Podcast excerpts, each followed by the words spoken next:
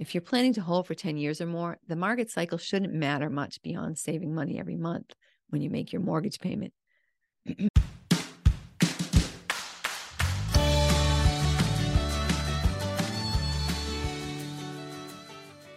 Hey, wealthy women, welcome back. As you might remember, if you've been with us the last two weeks, we are reading my book, Empower Your Inner Millionaire, a woman's guide to financial freedom through real estate investing.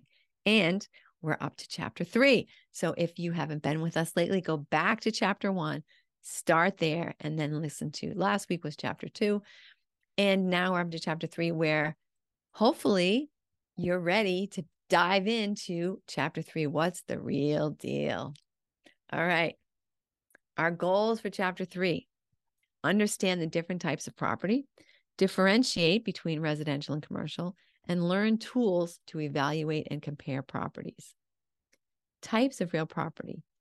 In general, there are three categories of real property residential, commercial, and other.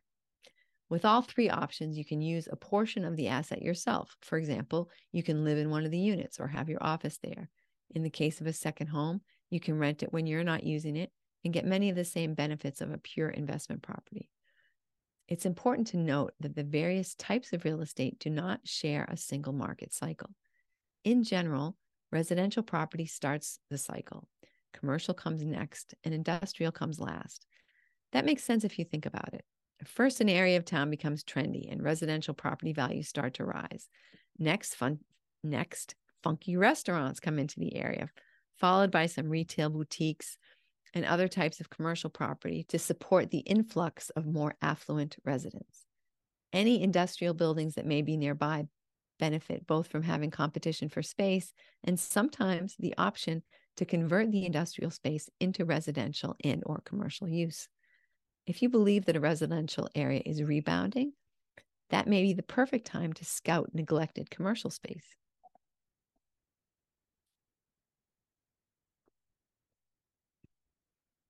Residential real estate, normally considered to be any rental property with four or fewer units. Residential real estate includes individual condos, single family homes, or multifamily homes that you buy to rent. Included in this category are things like second homes. Multifamily homes can be a great place to start your investing because you can use one of the units for yourself. This helps in several ways, including lower interest rates, lower required credit score, and easier property management. Even if you don't live in the building, it's usually easier to start small. Commercial property, along with rental properties of five or more units. Commercial property includes property where people don't live, like stores and office buildings, as well as mixed use buildings that might have a combination of retail space, offices, and apartments. Commercial property is sometimes overlooked by new investors, but it can be an excellent option if you're planning to manage it yourself and don't want any late night phone calls. It's also a bit easier in some ways dealing with people in their place of work rather than their home. Other. This category includes industrial real estate, business opportunities, and land. These can be more complex, so if you decide to go one of these routes, consult your trusted advisors to make sure you're considering all facets of the opportunity. Buy land. They ain't making any more of the stuff. Will Rogers. Land ho. Even though the supply of land is limited, there's no limit to the ways you can use it as long as you comply with local zoning ordinances or can get them changed. You can do anything from building a mountain and starting your own ski area to digging out a lake and selling fishing lessons. Now, you're probably not going to actually build your own mountain, but you can and should think three dimensionally. When you buy land, you're also buying what's under and over the land, the mineral and air rights. Those can be sold or leased. You can build skyscrapers or underground bunkers. Are you in an area where there could be mineral deposits? Is there a company that might want to pass wires or pipes underground through your land? What about on the land? Is your property in a very visible location? Would a billboard be easily seen? Would a cell company like to put a tower there? Would a would a solar company like to put solar panels there? Is it an open space in an area with very little space available? That could make it ideal for farming or gardening or as a parking area. Many city dwellers are willing to pay rent to be part of a community garden. This could also qualify for grants or tax savings. In real estate, we talk about the concept of highest and best use, which looks at the property as it is now and asks what it could be when it grows up. Maybe right now it's a single story convenience store, but because of the location, changes in the community, and zoning, its highest and best use is as a multi story mixed use building. This could have five stories with retail on the bottom, offices on the next floor, and then three levels of residential. If you bought that property for the price of a convenience store and then maximized its possible u- usage, you could have huge gains. Once you've explored and discovered the highest and best use, you don't even have to be the one to develop the property. If you design the plans and get the local approvals and permits, you can sell that as a package to a developer who can make it a reality. You may even be able to negotiate staying in as a partner and getting a couple of the completed units. Another way to add value is to subdivide the property, turning one lot into two or more buildable lots. You can find homes that are built on two lots or where one owner owns multiple lots. Sometimes zoning has changed and you're able to buy one lot that is now large enough to support several home sites. You can then build multiple properties where there was only one before, usually by right. By right means that the current zoning regulations support the use. If they don't, for example, if you want to put a two family in an area zoned for single families, it may still be possible, but you'll have to go before a board that will evaluate whether your proposal aligns with the goals they have for the city or town.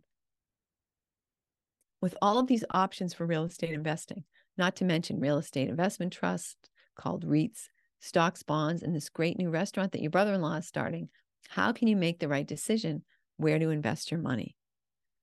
Evaluating investment options. Cap rate.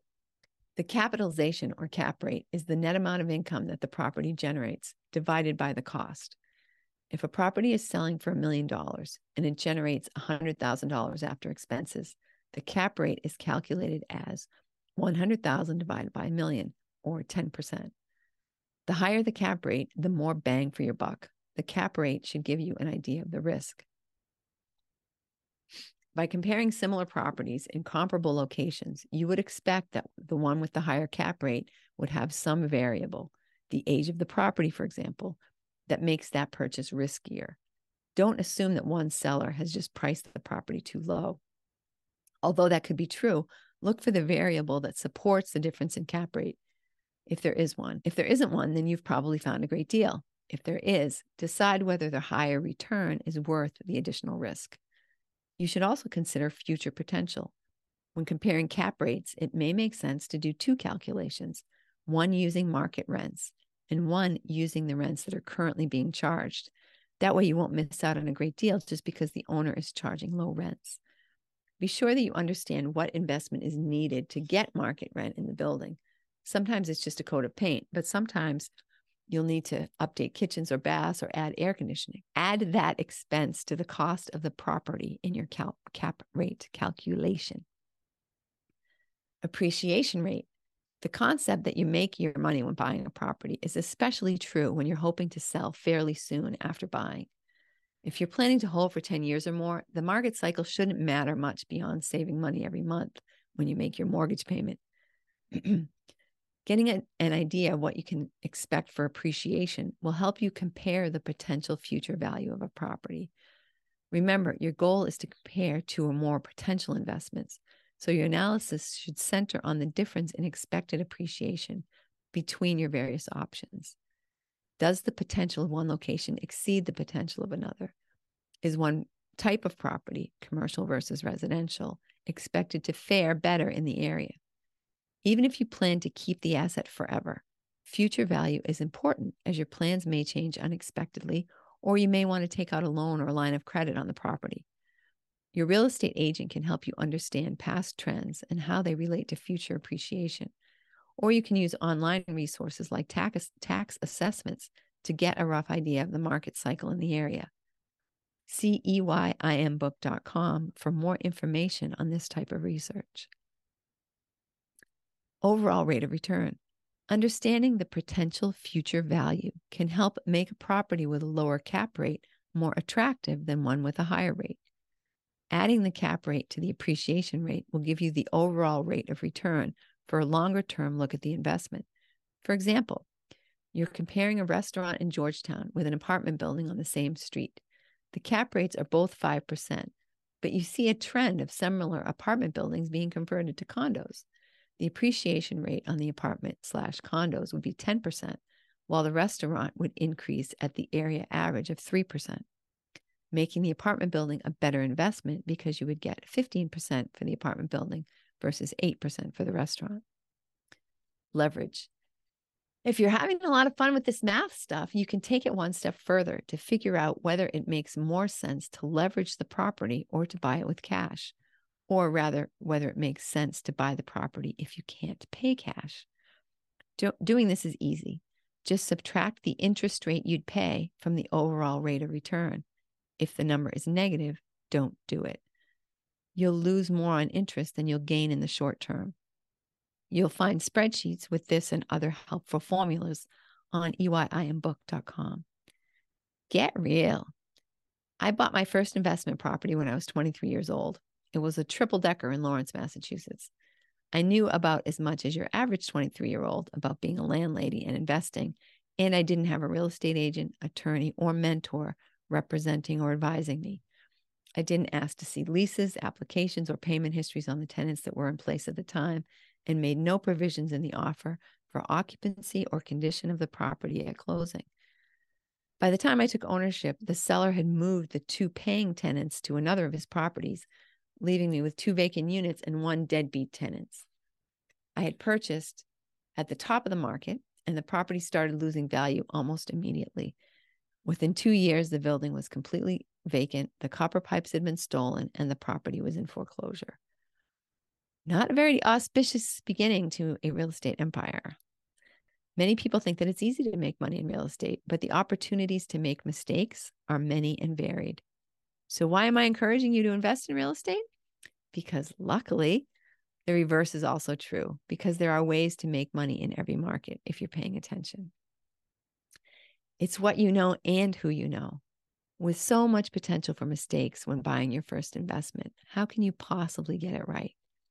Reading about my rocky entry to real estate, it sounds like I made tons of mistakes, but I only made one. I didn't ask for help. I failed to admit that I didn't have a clue what I was doing and just kept walking deeper and deeper into the muck. Luckily, you're much smarter than I was at 23, and you have already proven that you're clever enough to ask for help because you're reading a book on how to do it right. Later, we'll learn how to hire a team of eh, trusted advisors who will bridge the gaps in your knowledge until you become an expert. Chapter three action items. Go online and find at least one property in each category residential, commercial, industrial, and land. Use tools at EYIMbook.com to evaluate each for cap rate and appreciation rate. Determine cash flow for each property brainstorm ideas for the highest and best use of each property, and start creating a virtual portfolio of properties. That's it for chapter three. Thank you so much for being with for reading this book with me. I'm having a really good time with it and I hope that you are learning a few things and coming up with some questions that you want to ask me about how the heck do I get started or what do you mean by cap rate or how do I evaluate these properties or anything like that because you know I'm doing this because I want you to become a real estate investor if it's right for you, which of course, you know, I think it's right for everybody in some form or another. So if you want to follow along in the book, you can go to eyimbook.com slash store and you or slash shop actually slash shop and you can buy a book the physical hard copy and read along with me or if you like immediate gratification you can go onto amazon and get the ebook and download it right away also, I think on the website, you can probably download a PDF version. I happen to like ones I can take notes in, but I suppose you can always print off the PDF version, which would probably cost as much as buying the book yourself. But anyway, that's it for chapter three. See you next week where we're going to read chapter four.